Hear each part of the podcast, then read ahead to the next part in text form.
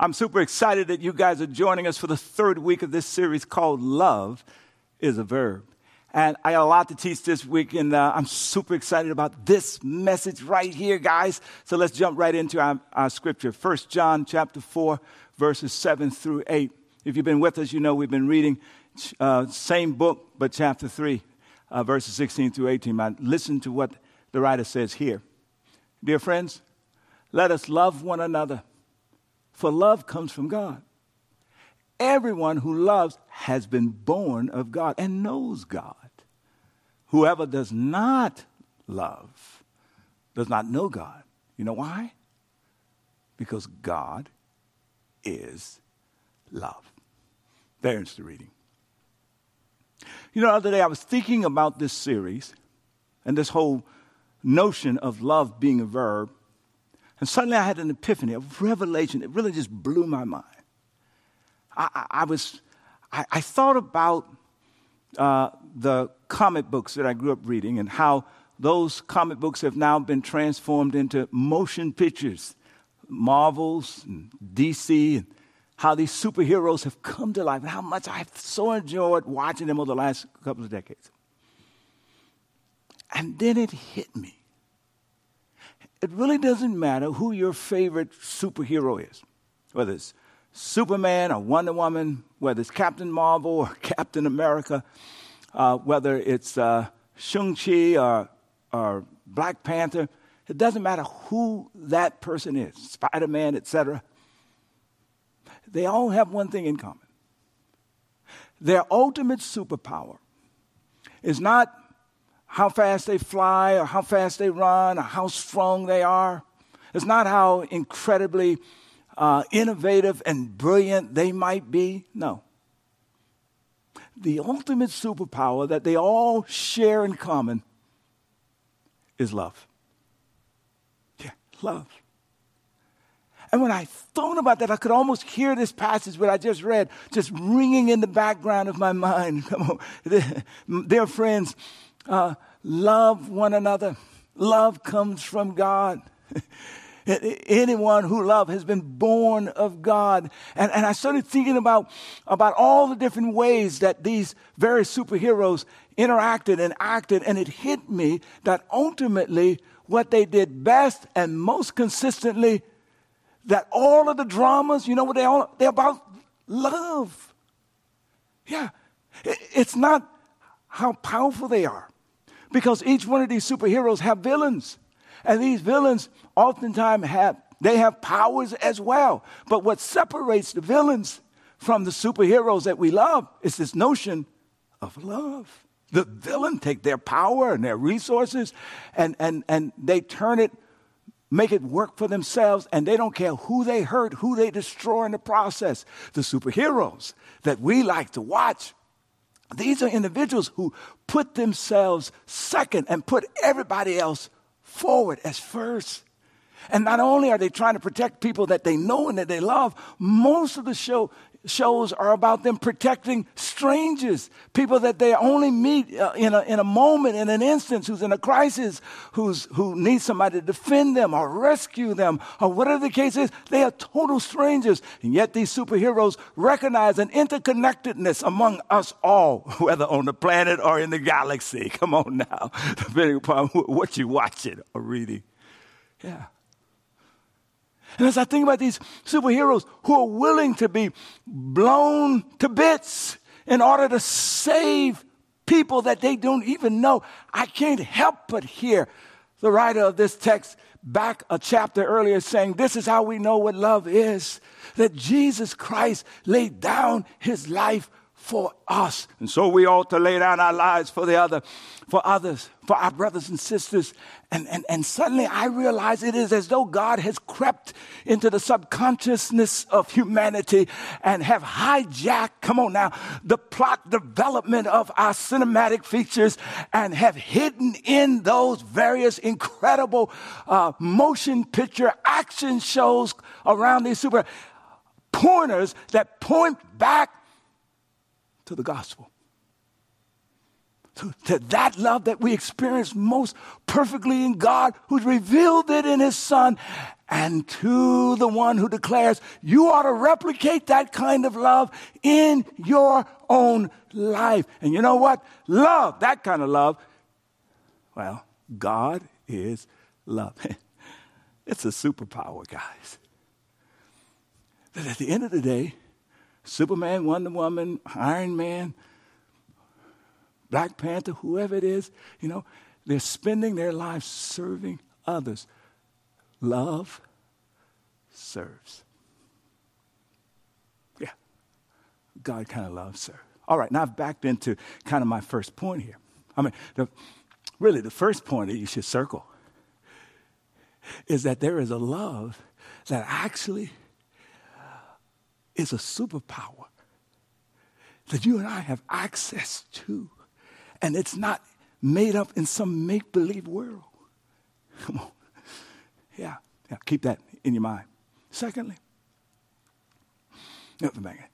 when I say love, when the, when the scriptures say love, love one another, that love comes from God, that uh, anyone who doesn't love doesn't know God. Because, uh, well, exactly what kind of love are they talking about? Because when I use the word love, I can use it in a variety of different ways, and so do you, right?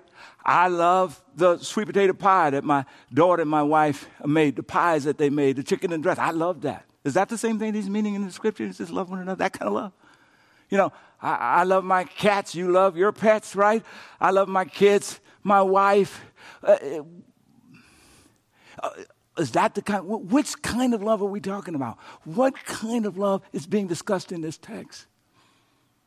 And that's one of the interesting things about life today. We use love to mean so many different things, right? We, in every facet. What kind of love is being talked about here? Well, essentially, it breaks down into two categories. The first kind of category, in terms of love as we experience it, is what I call self focused love. And I don't mean it in any negative way. It, it only becomes negative when this becomes the extreme. But all of us have self focus or self interest love. That's another way of saying it. Uh, lo- I, I love in a way that, that feeds my self interest. Here's the definition we love something or someone because we derive a benefit from that something or someone. I love sweet potato pies because I derive a benefit. You love your pet because they may protect you, they may provide nurture. You derive a benefit. As a matter of fact, oftentimes most of our love affairs start off in the same kind of way. You can hear Romeo declare when he sees Juliet for the very first time, he says, you know, he says, I've never seen a beauty until tonight. everything else fades, you know. You know, um, most of our love affair starts off in the same way. we derive a benefit from being with that person we see it. So that's one category. That is not the love that's mentioned in this text. That is not the love that is that that that that that, that we see and find ultimately in God. It's the second category that this text is talking about. It's it's what I call others focused love. It's, it's kind of love that the superheroes model, that God has, if you will, has, has, has in, a, in a way hidden in these superhero stories. And, and, and we are attracted to these stories because God has shaped us in such a way to be attracted to that kind of love. And He shaped us in such a way that we can become vehicles of that kind of love. It's this it's we extend love to someone not for our good, but for theirs. All right, think about the text. This is how we know what love is. Jesus Christ gave up his life, not for his good, but for us. Watch it. And we ought to give up our lives, not for our good, but for our brothers and our sisters. We have access to real life superpower powers called love God's love that serves. Here's how St. Thomas Aquinas talks about it. He says, To love is to will the good for another. You see, the, the word love in the Greek text, of what I just read, is agape. And it doesn't mean that you're, you like the people that you, it says love your brothers and sisters. That's a complicated group of people right? He's really talking about people who we share in the community. And that community was going through some division and some splits and some anger, very much like what we're living. A lot of polarization was happening in John's community at the time. And so he was talking about love, he was talking about, you, I'm calling you to love people that you disagree with. I'm calling you to love people that you don't like. That this is how the love of God works. Come on now, in Jesus, who died for people he disagreed with. Come on, who died for people he didn't particularly like. But, but, but he willed the good. Come on now. It's not about feelings. It's about willing the good, wanting to see the best for others. It is a love that serves.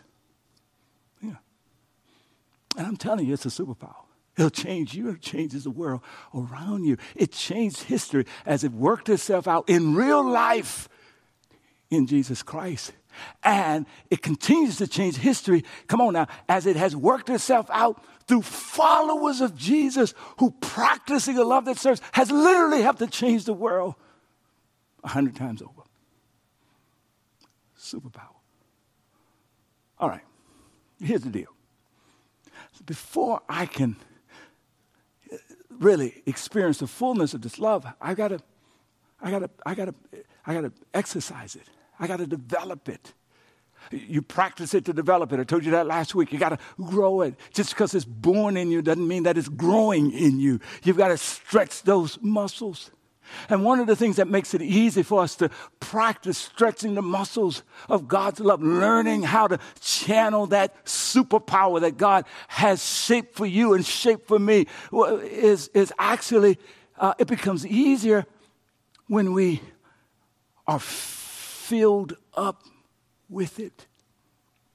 In other words, we get full of it by seeing God's love and experiencing it as, as, we, as, as, we, as we have to train the brain to see God's love and train the brain to experience it. Okay. Here's what I mean. Uh, the brokenness within us naturally gravitates to the brokenness outside of us. The, the, the, negative stuff inside of us naturally seek to feed on the negativity of outside of us. And there's so much for us to feed on. It occupies our time. It has a way of blocking out of our minds, come on now, the reality of God's goodness and love in the world. And yet, I've said this before that God's love is all around us because God has, has literally built into the DNA structure of creation a love that serves. If you look at the moon and the sun and the stars, you see that they don't just exist for themselves, uh, they provide light and life to this planet and to the galaxy. Come on. If you look at the, at the trees and the, and, the, and the green vegetation, they don't just exist for themselves. They pull the carbon dioxide out of the atmosphere. They put oxygen into the atmosphere. They provide fruit for us. They provide a, a, a resting place for the birds. Come on now. You look at the ocean, it doesn't just, the, the, oceans do not just exist for themselves. They, they house the, the, the, the, the underwater world of fish and sea life. The, the flowers don't just exist for themselves, they, they provide nectar to the bee, and as the bee goes from flower to flower, he provides pollination that keeps the process going. God has literally built a serving love into creation. It is consistent with who God is himself. In his Son, he declares these words. Jesus says, The Son of Man did not come into the world to serve, but to, to be served, but to serve and to give his life a ransom for others. And whoever takes Jesus into your life, that is the superpower of a love that serves. Yeah. But we miss it, don't we? Because we get preoccupied with all the stuff that's going on around us. Just turn on the TV. All of the brokenness, right? You turn on the TV and you've got all of the commentary and all of the discourse around uh, uh, uh, Kyle uh, Rittenhouse verdict. Or you have the stuff that's going on with Mr. Arbery's uh, trial around in terms of the people who were involved in his loss of life and all of the tension, the racial stuff, the political stuff. Come on, this, Russia is, is, is mobilizing troops on the border of a sovereign nation. All kinds of stuff is going on uh, at the southern border here in America. Come on, you just look around, there's all kinds of stuff. There's debates about being vaccinated and mandates and, and all this different stuff is seeping into our family relationships and into our homes and into our churches. And if that's not bad, that's on top of the stress and stress we have with raising our kids and trying to help our grandchildren to grow up and, and trying to manage the relationship with the people that we're in love with and trying to work through our stuff with our siblings and all of that stuff going on. It, it, it, it's, but it, it preoccupies us in such a way that we can easily easily miss God at work in our lives. We can. Here's the thought I want you to remember. If I feed regularly on that which is toxic, I more than likely will become toxic. If I focus and saturate and sit in front of the TV and, and just soak up, come on now, all of the pain that is around me, and if I if I meditate on the pain that is around me, if I if I, I spend all my time thinking about how unfair life is and how horrible life is and how broken life is, come on now, pain, pain, pain. You know what that will? It it it, it threatens to turn me into a pain a pain for people to live with, a pain for people to work with. It will turn me into a pain. And so, you know what the antidote is? The psalmist says you have to distinguish the difference between what I call passively being grateful versus actively giving thanks. Here's an example passively being grateful. I walk up to you, you've been just surrounded, you've been submerged in all the horrible things that's going on. Your attitude is funky. Come on, and I ask you about how things going, and you say, you know, and I say, well, you know, God has been good to you, God has blessed you. You say, well, I guess that's kind of right. You tell me about, about your, your roommate, how the roommate is getting on your nerves, and yet I point out, you know, but the roommate is there p- uh, paying rent every month, making sure that you got, you see the goodness of God. You say, wow, I hadn't thought about that. Come on, you complain about, you know, the, the, the, uh, the, the, the, you know, the job and all of the trouble at work. And I point out, but you got a job in a world where so many people are unemployed. You say, wow, I didn't realize that. And you might go, well, no, I haven't thought about it. I'm kind of grateful. That's passively. But the psalmist says you got to train the brain to see the goodness of God. And, as, and the more you see God's goodness, the more you'll begin to experience the goodness of God. That serving love. That's really God's superpower that is work at work in you and in your life. Come on now.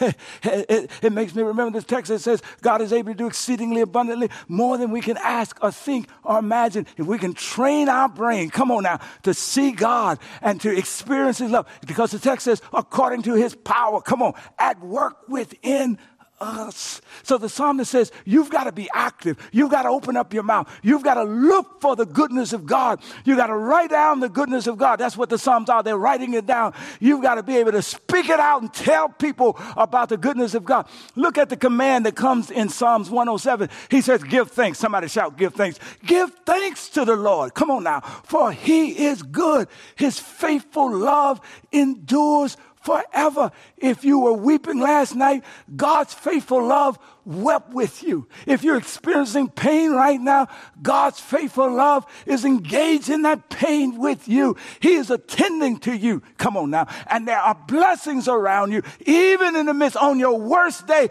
God is not only good, He's been good to you. Listen to what Psalmist says in Psalms 34.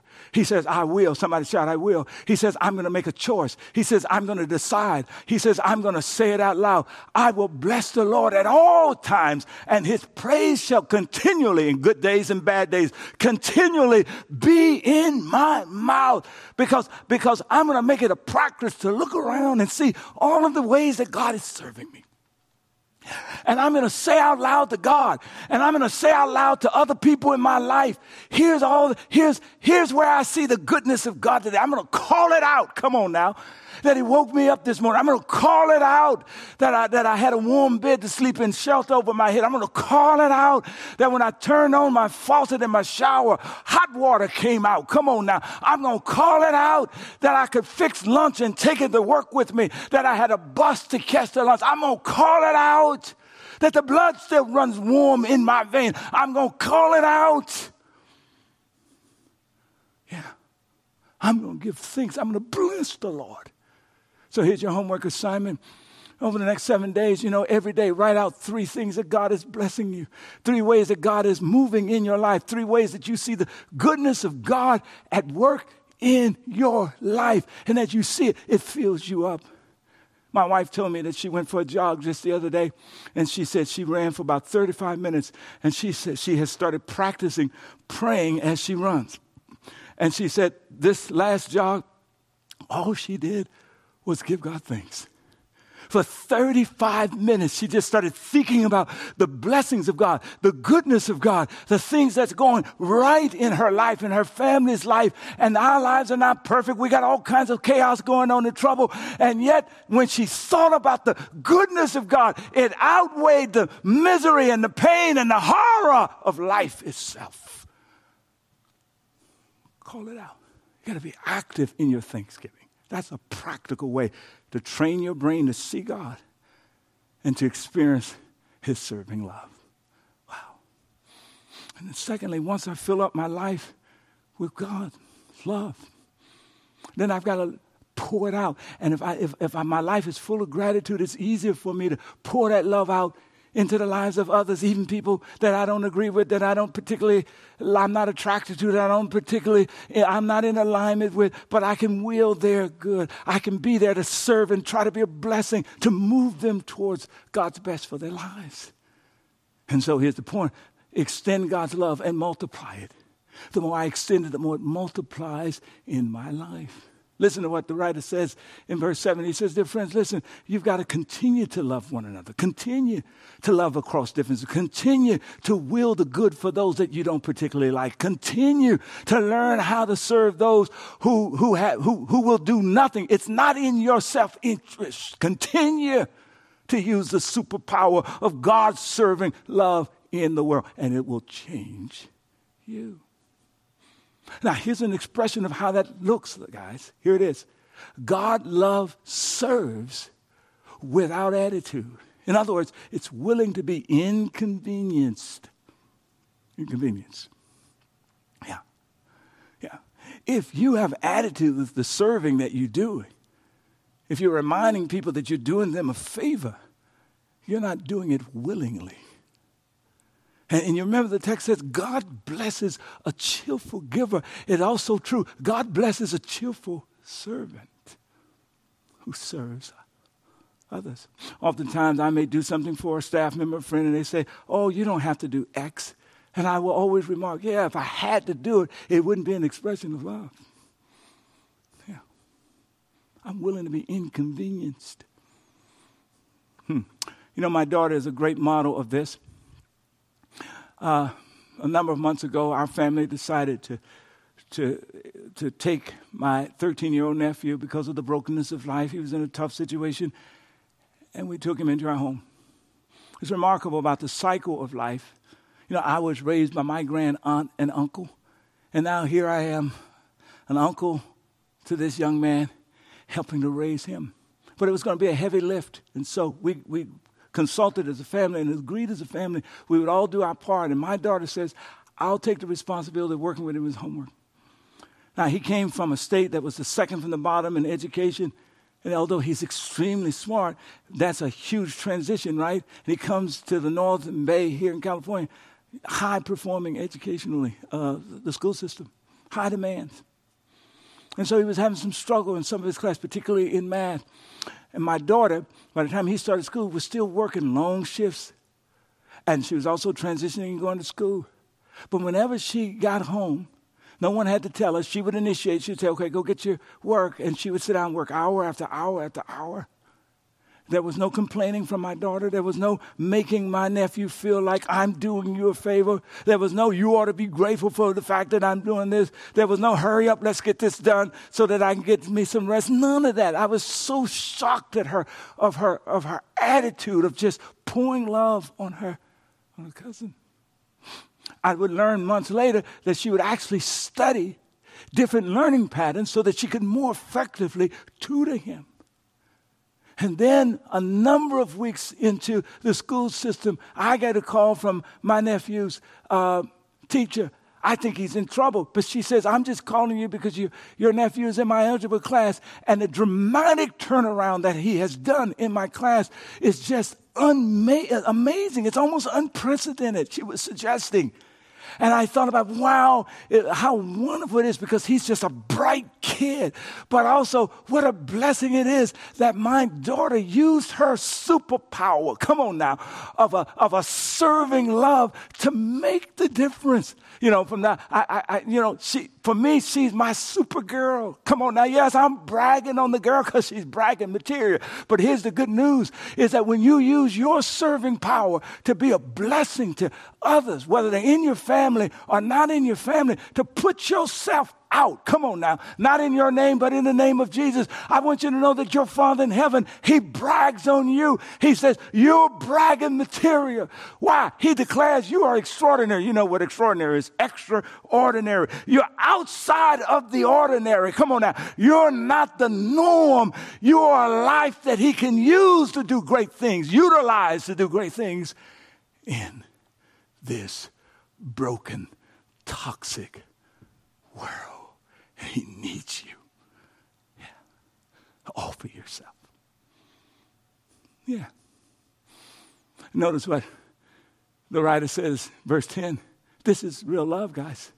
Not that we loved God, but that He would dare love us and inconvenience himself by sending his heart, that is his only begotten son, who would inconvenience himself by sacrificing his life to, to pay to, in an atonement to take away our sins, to remove sins from our lives.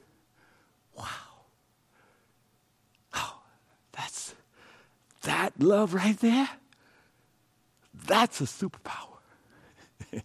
Yeah, that's the love that raised Jesus from the dead. That's a superpower. That's the love that God says, I want you to grow in your life as a follower of Jesus. Yeah, that right there, that love right there, that's a superpower. Hmm. Here's my last point. Take a picture of it. The more I will the good for others, another way of saying, the more I love people with God's love, with God's serving love the more that love transforms me. The more I'm filled up with all the good things that God has, all of the blessings, all the ways that God is sustaining me in the midst of horror and pain and all that. And the more I concentrate, meditate on the, the, the, the, ultimate expression of God's love, which is his son Jesus, who, who pours his life out on a, on a Roman cross to pay the price for all of my sins and all of that stuff, right? To, to take away, that's what the text meant, to take away from me the guilt and the shame. I still have regrets, but those regrets, they make up the grist for my lessons and for my wisdom for the future, but no shame and no guilt because He has discharged it all. Oh my goodness. The more I meditate on how He loves me through my brokenness and loves me through my, through, through all of my ups and downs and, and the things I get right and the things I get wrong and how He forgives me. Come on. And fills my life with grace. Come on. The more it transforms me and will transform you. It'll take the selfish and make you selfless. It'll take the arrogant and the proud and make you humble. It will take that person who, who is unforgiving and vengeful and make you graceful and forgiving. It changes you. It changes you. You know, at the end of the day, if we get how he keeps loving us, it allows us to be forgiving to others. It allows us to see others through eyes of grace. It allows us then, therefore, to seek to will the good of others, despite where we may be different or where we may disagree. And when that happens, his superpower is unleashed in the world a love that serves. Let me end here. Not only does God love serves, it saves. Yeah. You know, the fact of the matter, this world is a mess. You know, it could have been you or me, or it might be you or me the next time there's a parade massacre. But I'll, here's what I know that the God who, who, who has served me through his love all of my earthly life is a God who has served me in such a way that he saves me. Yeah, that if death overtakes me, I don't have to worry about my sins. I don't have to worry about being guilty because He's paid for that on Calvary's cross. If death overtakes me, I don't have to worry about it having the final word because, the, because Jesus broke through the power of death and is the resurrected one who holds my life in His hand. And I move from time to eternity. Yes, His love saves. His love saves and loving like Jesus. Politically and socially and in our family life, come on, across our differences, is the only hope that America, our communities, your home, our family, our world, it is the only hope we have. A love that seeks to will the good for others. And so I end with this wonderful passage that I've been quoting every, every week. Dear children, let's not merely say that we love each other. Let us show the truth of that incredible superpower by our actions of love. Lord, make this so in our lives and in the lives of everyone who hears this. In Jesus' name, amen. Okay, I want you to aim the camera on your phone right at the QR code right here on the screen. It's going to take you to our connection card and to the section entitled Next Steps with Jesus. And the very first option that you're going to see is the opportunity for you to totally turn your life over to the one who is the ultimate source of this incredible superpower of love that I talked about during this message, a love that serves. And that's Jesus Christ. He's waiting for you to totally surrender your life to Him so that He can have His way both in and through your living and release that power, that transformative power that I talked about. So go ahead and check that. There's some other options that you can also select as well. And then I want you to pay attention to the response to the message. if you, the best way to practice this incredible love that serves is to do it in community. So I want to give you an invitation right now to join with us and participate in our Be Rich to Others holiday uh, outreach effort. And simply check the box that says, Yeah, I'll pray five minutes a day. I'll put together some hygiene kits and, to provide for those who are unhoused. And yeah, I'll make a sacrificial gift uh, to, to be a part of helping tens of thousands of people experience the love of God in a very concrete way. Because at the end of the day, love God's love serves. And lastly, as relates to the response to the message, I want you to take a picture of this uh, reflection question, rather, this reflection question. Here it is How willing am I to be inconvenienced for others? All right, wrestle with that. Listen, make sure you join us next Sunday for the finale to this series, Love is a Verb. I can't wait till next week.